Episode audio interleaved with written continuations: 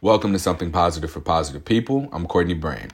Something Positive for Positive People is a 501c3 nonprofit organization connecting people who are navigating herpes stigma to support resources such as therapy, community, support groups, and also just information that supports them with navigating a diagnosis or disclosure.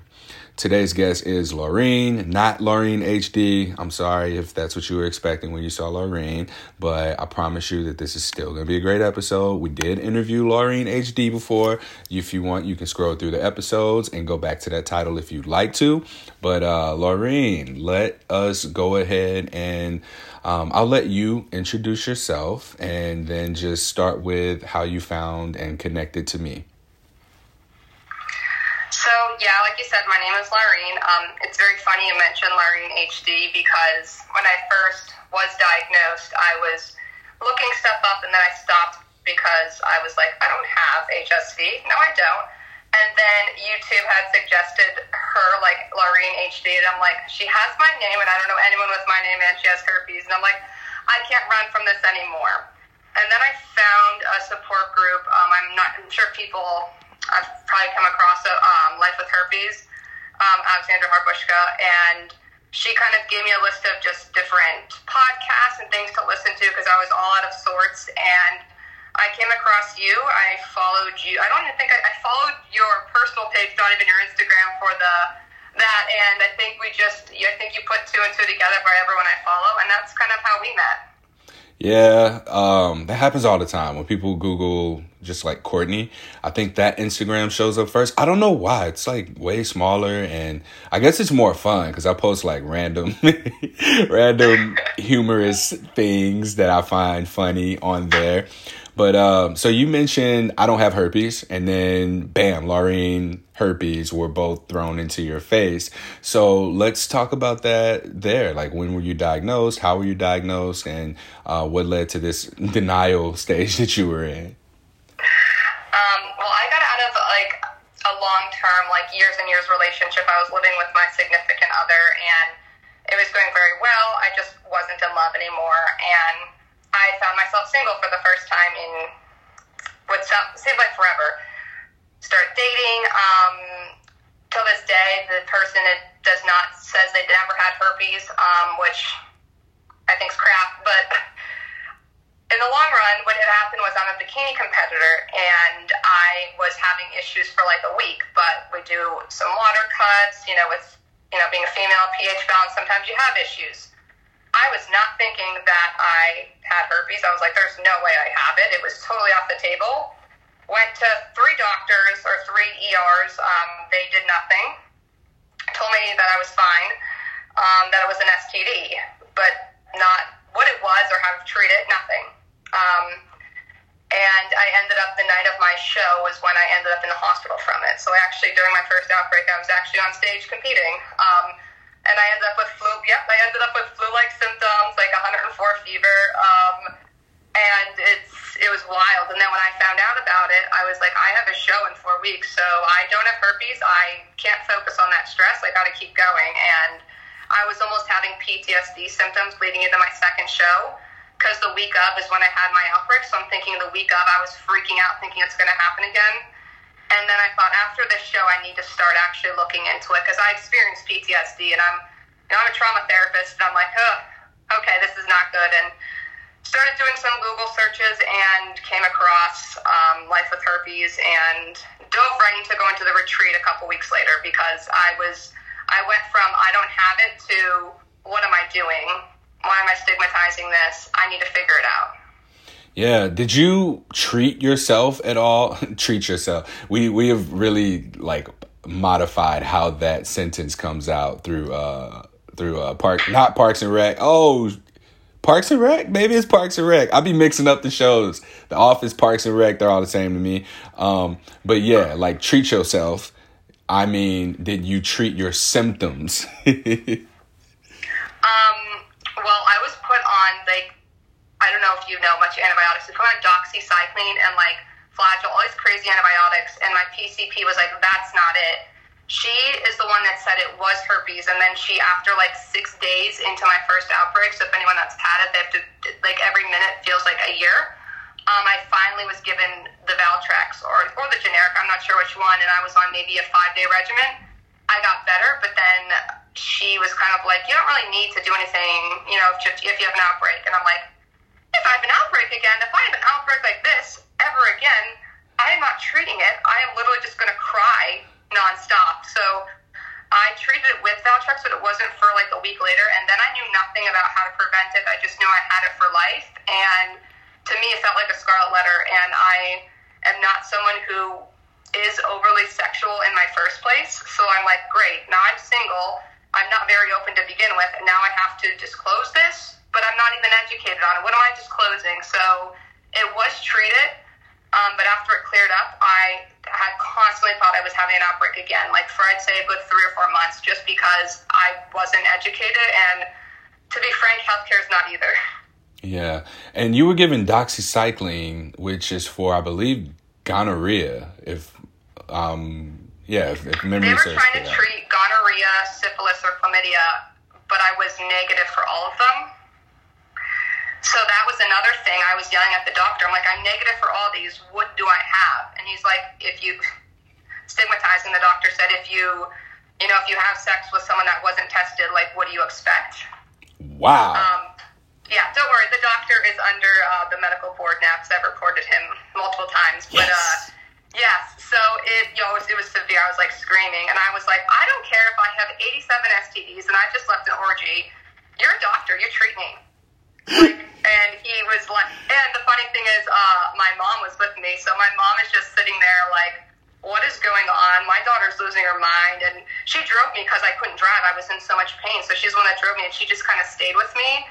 And she doesn't know what's going on. I didn't either, but she just saw me like screaming and being very sex positive to the doctor. Not even know what's going on, but it was so that that I think added to it too. I was stigmatized before I was even diagnosed by some like young male doctor. Who I couldn't see his face because of his mask, but I would have punched him in it if if I could have. Um, when you were diagnosed, you mentioned that you had been single. I don't know if you were saying that like you would have had herpes from your relationship or from dating uh, after your relationship ended. No, I mean, since the person I was with after my relationship says they didn't have it, could I have had it before? Sure. I'm thinking that the person after my relationship gave it to me. I mentioned my relationship because I was in a relationship, I was comfortable, and I never had to think of these things. Like, it would have been, I know that if I had it then, he would have even accepted it. So knowing that I left somebody that was a accepting person, to all of a sudden I get herpes and now I'm off in the world like clueless. It was just I kind of said that because it was such a flip of like March of 21 I left him, then May of 21 I got herpes. So this is new, new. This ain't this ain't. yeah, like well, oh, yeah, like welcome to single life. Here's your herpes, and I'm like, thank you.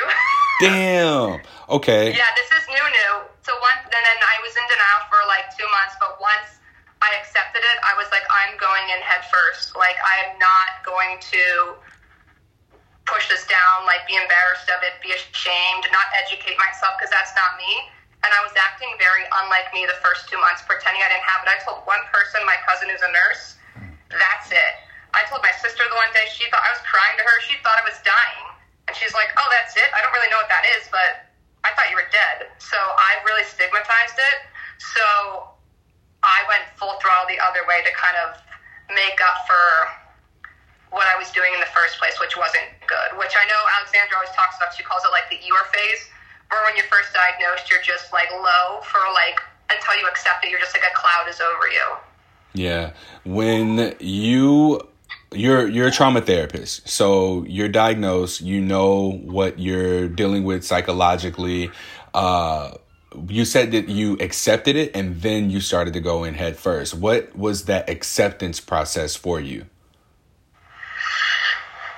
Mm, I would say when I started telling people, which now a lot of people in my life know, and probably after the podcast, everyone will know, which is totally fine. But the people that didn't know, like my best friend, I tell her everything. I told her at some point, I told my sister, it was right after my second show, and I was like, okay, I need to deal with this. That was PTSD. I told my sister, who I'm, she's like my best friend. I told my best friend um, and a couple other close friends. And once, like all my best friend said to me was, I don't know, and she works in the medical field. Uh, she's anesthesia, but she's like, I don't know much about it, but I'm going to learn about it because we're going to get through this. And I remember like that exact message. And for some reason, that's when it clicked. Is like, I'm going to get through this. I'm not. This is a cancer so it, it was really when I when I had other people in my life accept it and say, I don't know, I feel sad for you because it's hard for you, but it doesn't change anything. It took for other people that I cared about to actually hit me, like because emotionally I was I was damaged completely. Yeah. And I'll be honest, till this day, it's definitely not 100. percent It's doing really well, but it's definitely not where it's still like the journey. I'm not completed it yet. Yeah. And what you just spoke to is something that we touch on on something positive for positive people fairly often, which is this identity validation. When you started to disclose and share with people around you, they were able to validate Laureen, not Laureen who has herpes and is stigmatized and stigmatizing mm-hmm. herself. Yeah.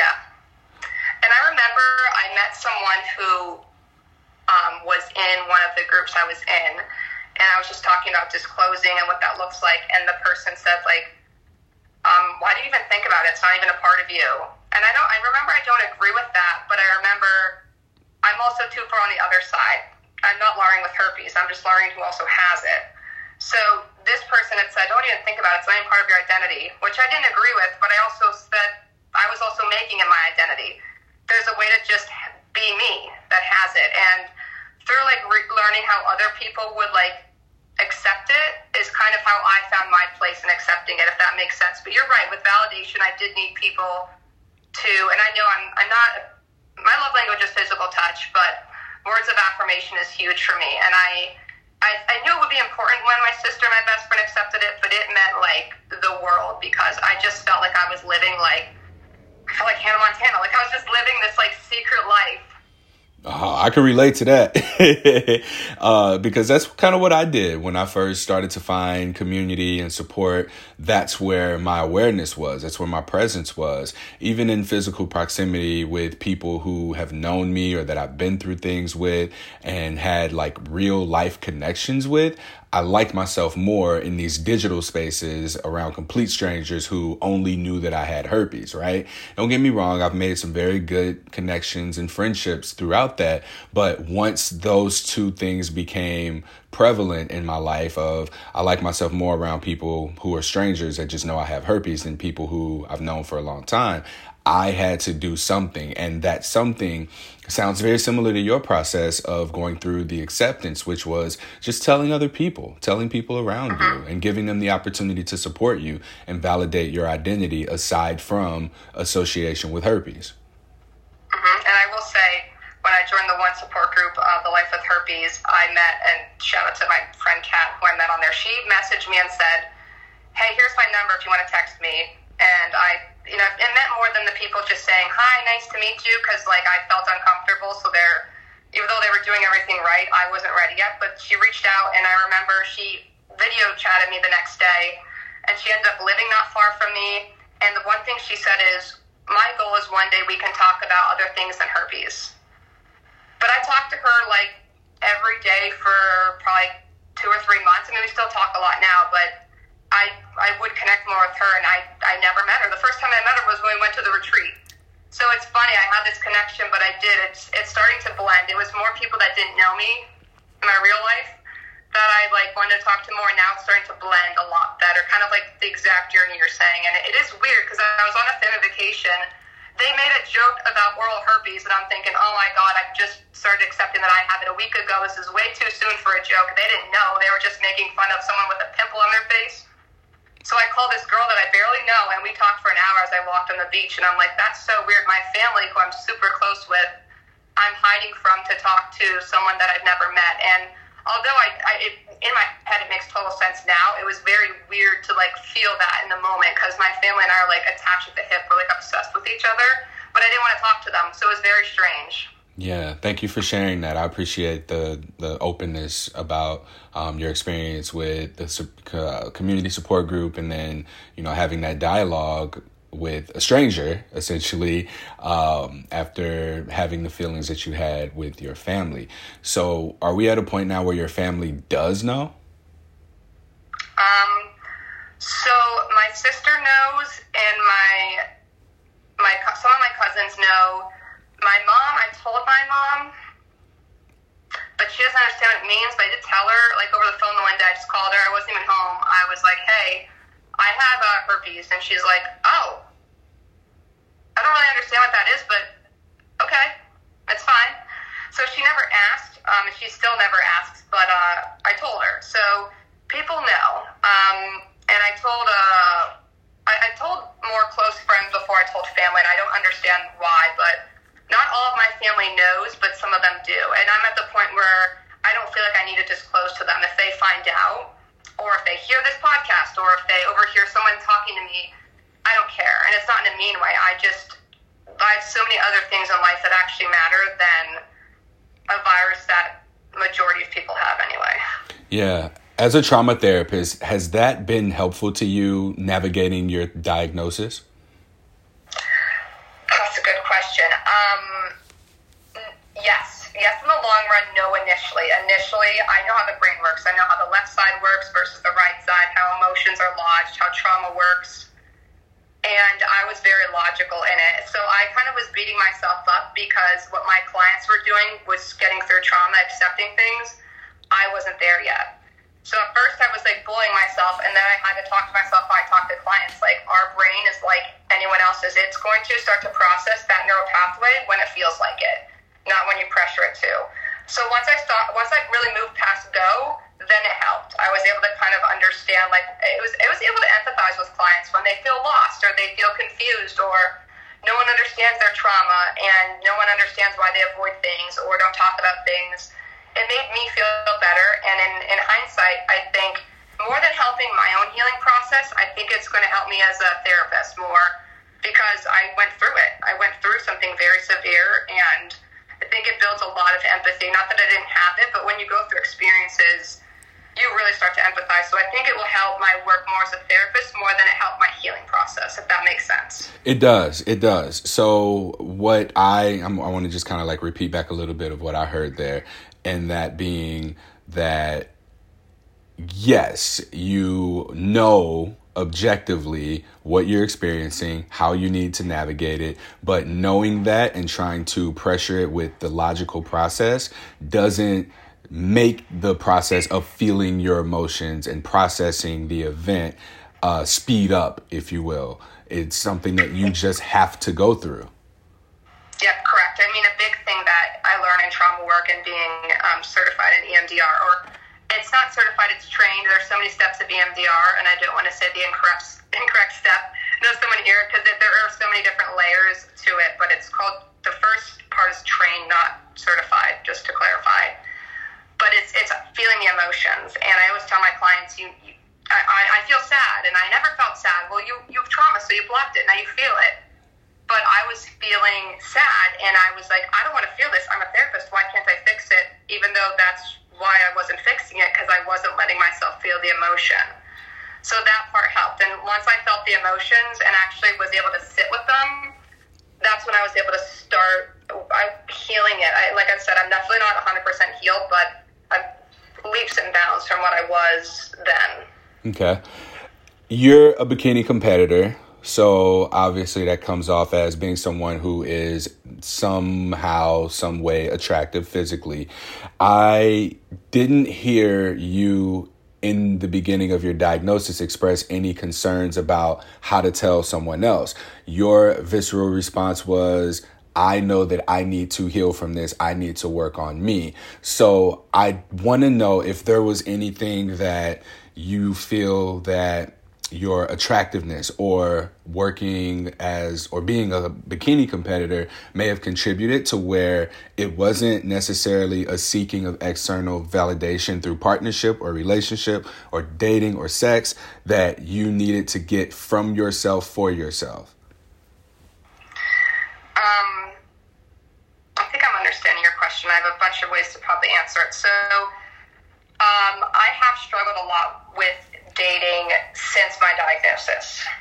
Um, I've, I've been rejected a few times, uh, pretty severely. Uh, well, pretty severely for someone who's diagnosed. I don't think the person in any of the situations really was that severe. Um, but for me, it was. So one of my closest friends is a male, and he's a nurse, and he was he drove me to some appointments, and I've talked to him about it a lot.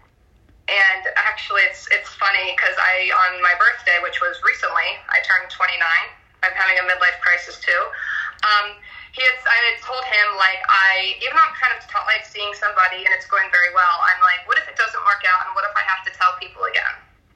you know, I'd call, he's, he's a nurse, he was working nights, so at 2 a.m. I decided to call him when I'm like overthinking because I still was dealing with it. And he said, um, Laureen, I, he's like, I know, like, he, we're definitely just platonic friends, but he's like, you are very smart, you're attractive, you're in great shape, you're a good person. I'm sure rejection is not something you've dealt with before. And I would say probably not. I don't want to be conceited because I've definitely had a heartbreak. I've definitely been cheated on, screwed over, the whole nine. But no, being rejected, it's not usually not just straight up rejected. Um, so realizing that I wanted validation from guys, which I've never wanted before, or wanting their acceptance of that was a weird concept to get around. Um, and I, when I broke up with my ex, I wasn't trying to date immediately um, or anything. I wasn't not. I just it, it's not my top priority ever in life. So it was just weird because I just didn't know how to navigate that. Um, I don't, to be honest, I don't even know how to date anyway. I'm from a very small town. I meet people at the gym, and it kind of just you go out to dinner and then you're dating. So like to actually go out date, like right now I'm in DC. How the heck do you date? Like how do you meet people? There's so many people here. How do you meet them? Like in my hometown, like you meet them, you know their cousin, their mom. You used to go to school with their one friend. Like so it's just dating in general is new to me, and now dating with herpes was new to me. So the whole thing is was was scary. Um, I know that I think I wanted people to like I wanted a guy to accept it first, so I could. Um, not that I would do that, but I know that's how I felt, and I knew that that was wrong. Um, but I did experience two rejections. One, I still talk to a person. We're actually still I want to say good friends, but we still keep in contact. He's in the competing world, and we've never talked about what happened since, and I'm okay with that completely because I, I have learned that, that he is not my interest. And the second person I haven't talked to since I have disclosed because they said they were okay with it, and then said, actually, um, it freaks me out. I need to worry about myself. I can't. I can't. Uh, I've had health issues, and I can't risk my health for you. So. So. Damn, that hurts. Uh, I, I, I resonate with that second to last one, except it didn't go into that much detail. It was just I don't want herpes after having already had sex and talked about it. And yeah, I, I know that that is probably one of the most challenging forms of rejection. Three of his exes, he told me, had herpes, like oral herpes, and I was like, well, they're the same. And then I'm like, when's the last time you've been tested? Like a blood test? Then I went into Let's Educate, and oh, I've never, I haven't gotten a blood test for like an STD in like a decade. I'm like, bro, you got herpes. Like, I don't, I'm not trying to like lie, but you got herpes. You have herpes. I don't know how to say it. You have HSV, like one or two, and both. I don't know where you have it, but you've got it. And I tried to say that in a less like, you know, because I can be kind of very snarky, but it's just, it was interesting how you know, th- that response was very interesting. But in hindsight, that disclosure that went horrible in my view, I reached out to a good friend of mine to kind of just cry and like I felt rejected by the person. I liked the person, so that was sucky. And then the HSV part. And I just told my friend on the phone, I said I was rejected, blah, blah, blah. And then I mentioned I have HSV and um, did I didn't realize I was actually ended up disclosing to the person that I'm actually kind of dating now. So it's a weird roundabout way that it worked out, but I wouldn't say it happened for the best because I don't feel like we need to go through that to find somebody. Like even though I'm grateful it occurred, I don't think it was necessary. If that makes sense. Like yeah. I didn't need to be crushed and felt like nothing to be open to share it to people. Like that was not what had to happen in relation to rejection, you're a bikini competitor and you have been on stage. Eh, I don't know how many times. How many times now?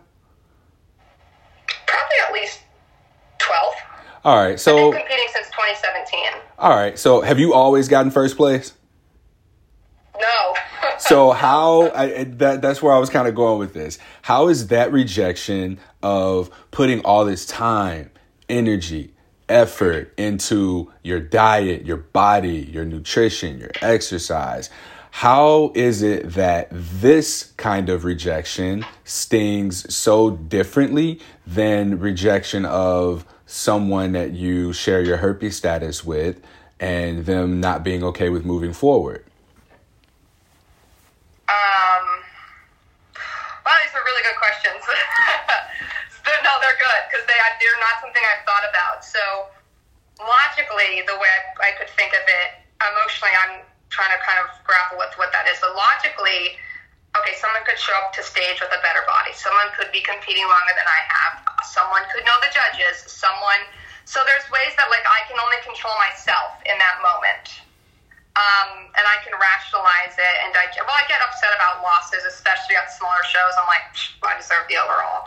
Um, but like, it's something that I can look at a picture and be like, oh, I feel like I was better. But it doesn't impact my self worth. But it was the judges saying, just objectively, this person's body or posing or whatever was more on point. It doesn't take away from me. The herpes takes away from me in like in the way my brain views it. I know I see it moving around there because all of it is. I know all of this is wrong in what I'm saying. I'm just saying the way my brain digests it because the way you ask the question, it, I want to answer and say, well, they're not. They're the same. You're so right. And I do agree with you, but that's not how I feel. No, thank you. Uh, because what my intention with that question was is to show that no one's immune to the emotions. Like I'm open about my herpes status, and you know, I just highlighted the experience that I had with someone who knew that I had herpes, who acknowledged before we had sex that I had herpes, and then we had sex, and then after the fact, they weren't okay with it. So for me, I've set up this. Well, I have. I didn't. I'm not going to say I intentionally did this, but I have this entire organization, social media presence, podcast that filters out people who aren't okay with me having herpes. And I'm very, very quick to disclose that this is my work, this is what I do, and I have herpes. And even people slipping through the cracks in that sense are still capable of bringing about that intensity of the feelings that come along with rejection. And I mean, I have my own process to have to navigate that. And you're a trauma therapist, right? And so you are uh-huh. able to say this is the process, this is what's going on, but you still have your feelings. And that that's where I was going with that. I didn't mean to like put you on the spot or anything or, or put you on no, blast. no, I- no, it's totally fine. Because it's right. Because sometimes, like logically, we're like, why does that bother me? Because that doesn't make sense if I'm doing this. But, so that's like it shows you, like it shows in my trauma work, like how both sides of the brain they don't talk. We can feel one way and we can understand the logic, but then our our emotions are like, but screw that, I'm still hurt. So that's kind of you know how I was answering that. But no, I no, I appreciate the challenge. I kind of because like sometimes I feel like I know it all because I'm a therapist, and I know I don't, but I think I tell myself I do because I want to be done with my uh, herpes process. But I know I'm not. So actually, like this is. I hope this helps people too and educates them. But also, like I will be honest, it also is helping me. It really is. Oh, thank you. Uh, so I want to go back to the gym thing, all right? And there's ways that I want to ask these questions, and it'll it'll shift as needed.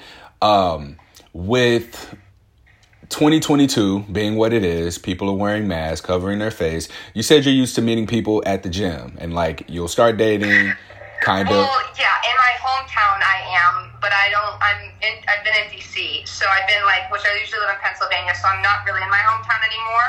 Um, now I don't meet people at the gym because now it's not small town. You meet everyone. Um, so I just want to let you know, like, I do go to gyms now where it's like all masks and like I don't know anybody. Ah, okay, okay. Because well, I was well, shit. That kind of shatters the question now. There you go. um, well, what's your process for disclosing, sharing your status with someone that you're interested in? When do you decide to um, initiate that conversation, or has the conversation ever been initiated with you? Um, no one's ever ever had the conversation with me ever. Um, so that's why I felt like nobody had herpes because either people don't know, it's not talked about. Um, my process, uh, well, obviously the person I'm dating now, they were a friend and they knew, and they were so. I remember when I was rejected by the person, and I called him to explain, and he was texting me later that night saying, like, someone that doesn't accept you for you and judges you from something that's so common is ridiculous. And I'm like, um, excuse me, I mentioned I had herpes, but we don't bring it up again. like his openness to it was almost shocking to me that I was like, hey, still not even, I don't even accept it myself. So that process was different, but mostly what I was doing, and I still, even though it didn't work out for two people, um, I think it was for the best, is I say it earlier than later. And I don't think everyone needs to know. My someone said no one needs to know your story, and I was like, they don't. But I, this isn't my story. This is if you're not on board with this, then you don't deserve my story. My story is not herpes. My story, I've got a long story. Like, I, if you can't get past something small, then you don't need to know more about me. And some people view it as I'm too open, and to those people, they obviously are not someone I'm going to click with. So I always do it earlier, not like day one, but you know, if I'm talking, hanging out with someone, I let them know ahead of time because I'd rather know how they feel, then continue to open myself up, be vulnerable, get to know them. Yeah. Damn, that was good. Uh if you wait, this isn't your story and you disclose this early so that if they're not accepting of or okay with this, then they don't deserve your story. I want to really emphasize that and drive that home here because that is something that shows sort of a disconnect from herpes and like it as what it is. It's not you. Herpes is a virus.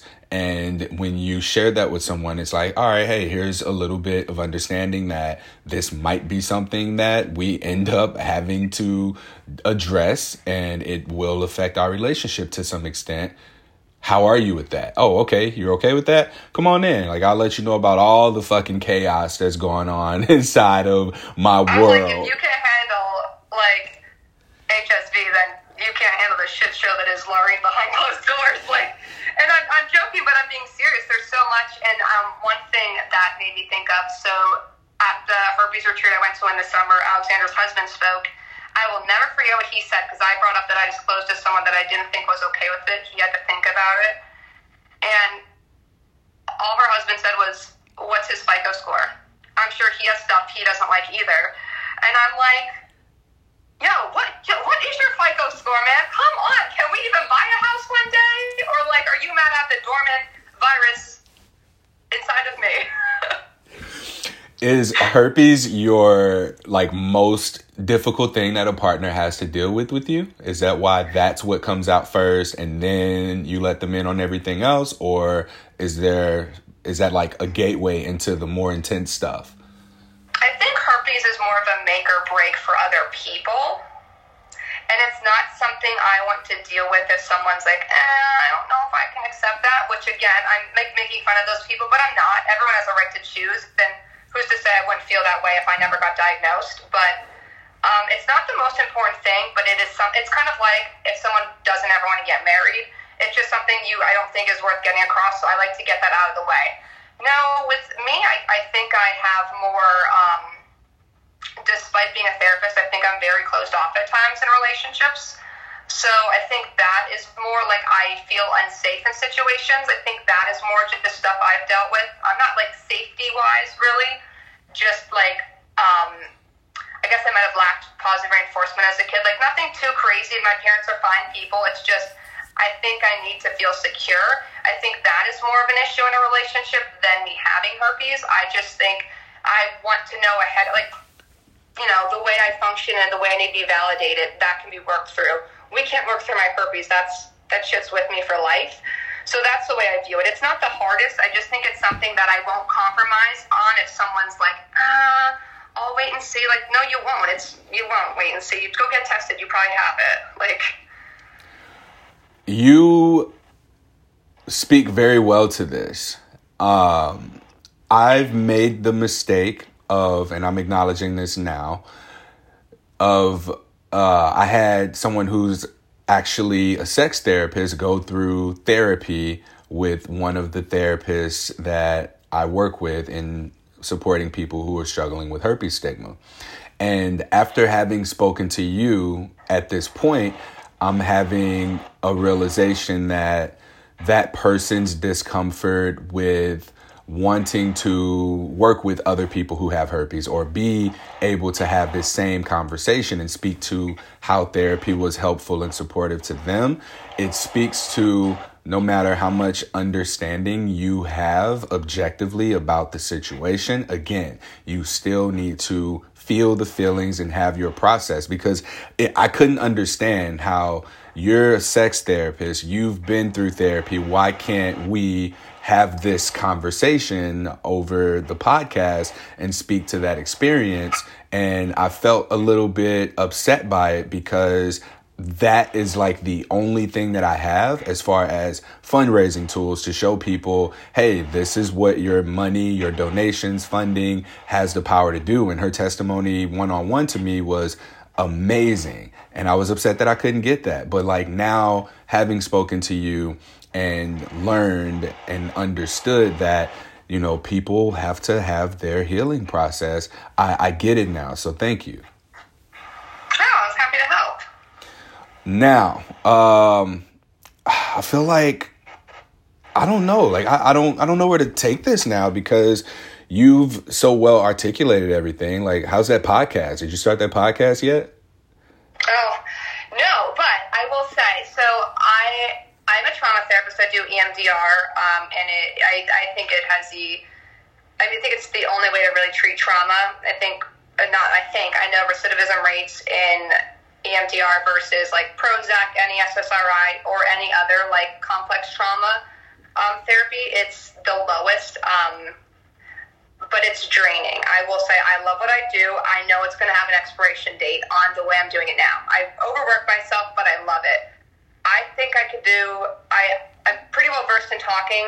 Obviously, talk for a living, and I want to educate people. So I have. So my practice is called Seasons of Strength. So my podcast is going to be called, whenever it comes to fruition, Seasons of Rambling, because that's probably what's going to happen. And there's going to be. I don't really. I'm probably going to have. It's mostly going to be me educating, but I probably will have guests on. It's going to be like fun stuff, but a lot of it, the basis is going to be education. I haven't besides the name, I haven't done anything, but I really think podcast is what, like I like I told you when we first talked on the phone. I feel like I already know you because I've listened to your voice a billion times, and then I listened to the other podcast, and then you're a guest on there. I was like, oh, like we're already friends. So it, it was just funny. So I think podcast is such a way to go. Um, I listen to them when I work out, when I'm going for a walk, like just in the morning. So I think that's a good way to change, like to educate people that way in all different realms of it, because people are under misunderstood in trauma, and I also think my new understanding of sexual health and the way it's stigmatized.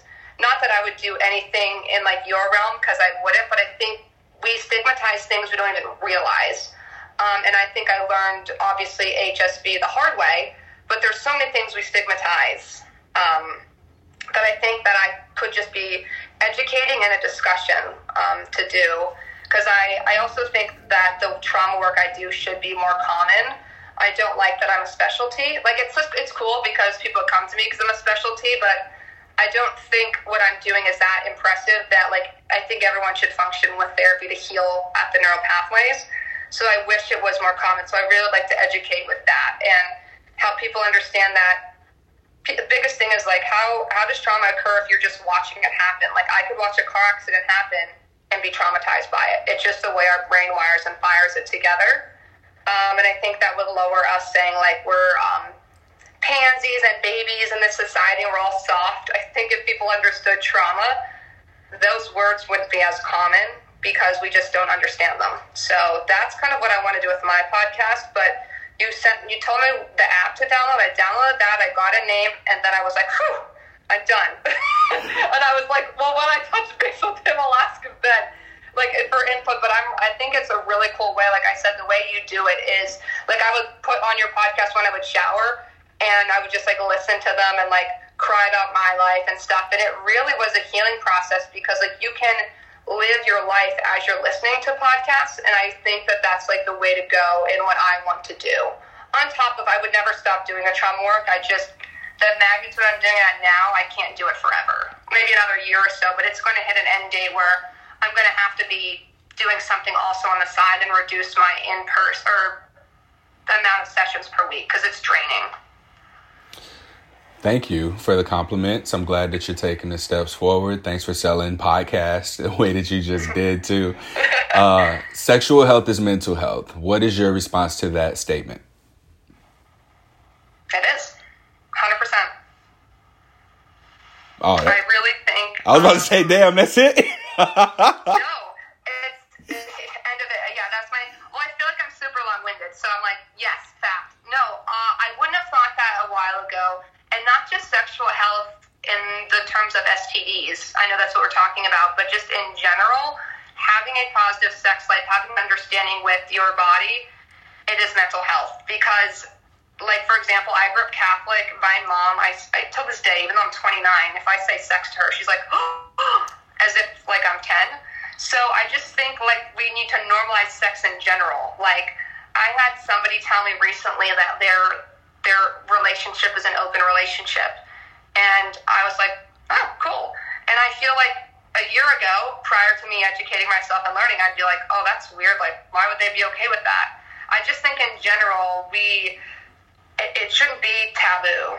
Like, what do they say? Politics and religion you shouldn't talk about. Like, I think sexual health is something we should talk about. I really do in terms of rela- relationships. And a big thing I see in my work is intimacy. I see couples that great relationship, they haven't had sex in years and they don't know why because sexual health is, we brush it over like it's nothing, but it messes with your happiness like on long term. Like, I have probably a decent amount of my couples is like intimacy issues, and I think it's lack of sexual health and education that's out there.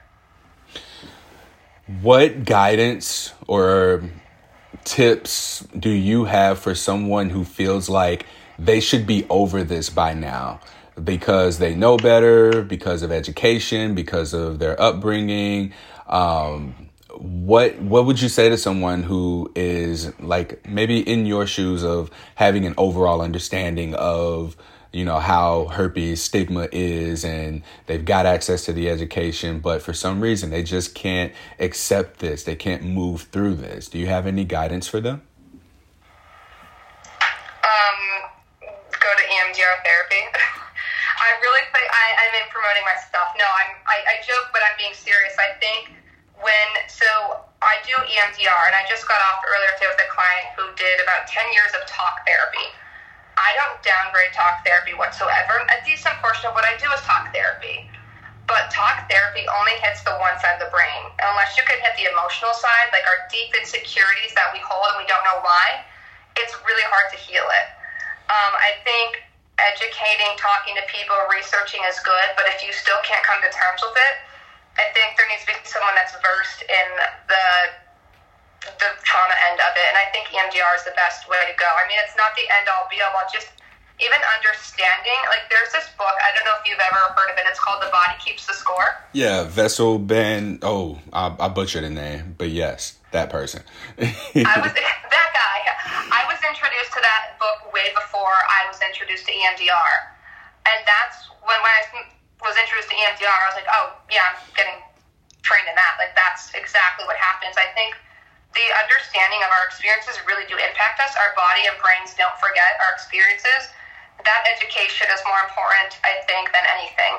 I would obviously suggest doing a trauma based therapy, but honestly, understanding that our life experiences, like, there's a reason why if our dads didn't hug us enough that we crave physical affection. Like, just understanding those things might help us understand why we can't accept a virus.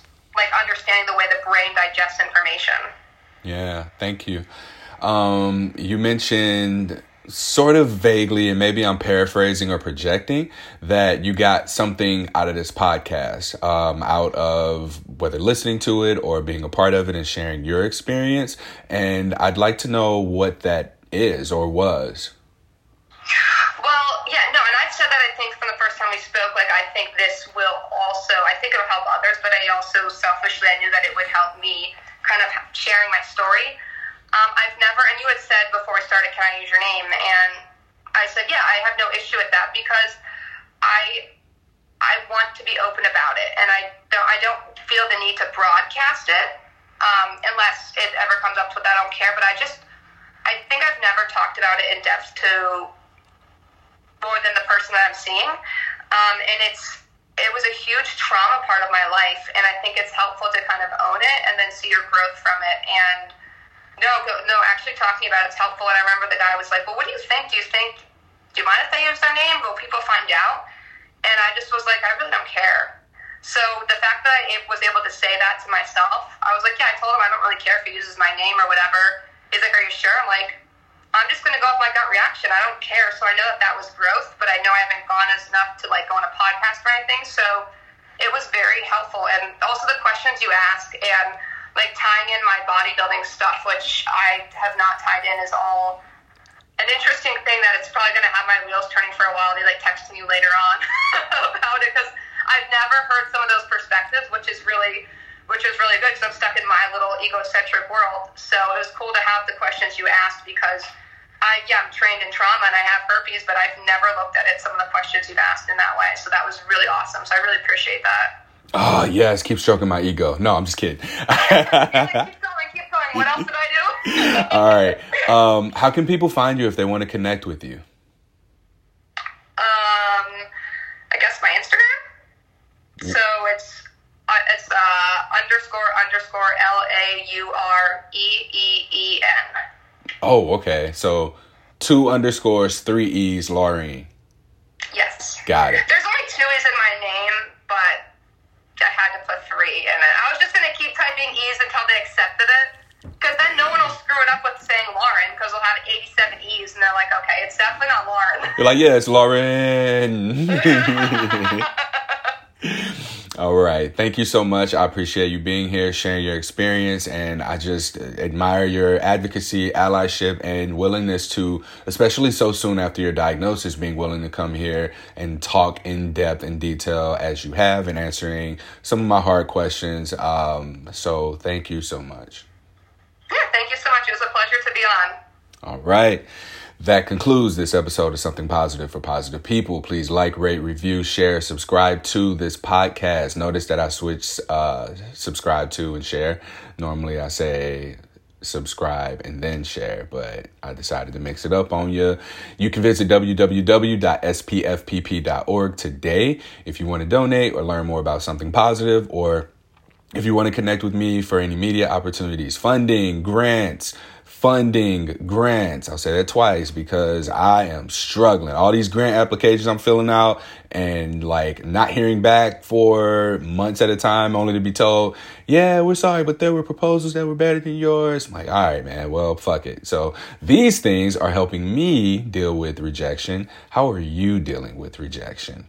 Are you someone who is obsessively consuming information around herpes, or are you disclosing to people in hopes that they just kind of go away, which is actually a thing? It's kind of funny, but you know, we we we have to look at some of these behaviors, and we got to look at where these are stemming from, so that we can go through our own process of healing and being able to work through things. I advocate for people finding community, being able to identify your local and close friends and support systems that are already within your circle as you go through and you find these people and get these things from them with them then you're able to accelerate your own healing process and just remember you know no one's immune to the process of the healing that has to occur as you navigate your herpes diagnosis, as we go through and experience symptoms of stigma, if you will. So just just continue to keep trucking along and whenever it is that you feel like you might be stuck and you need something you don't know what it is, please don't hesitate to reach out.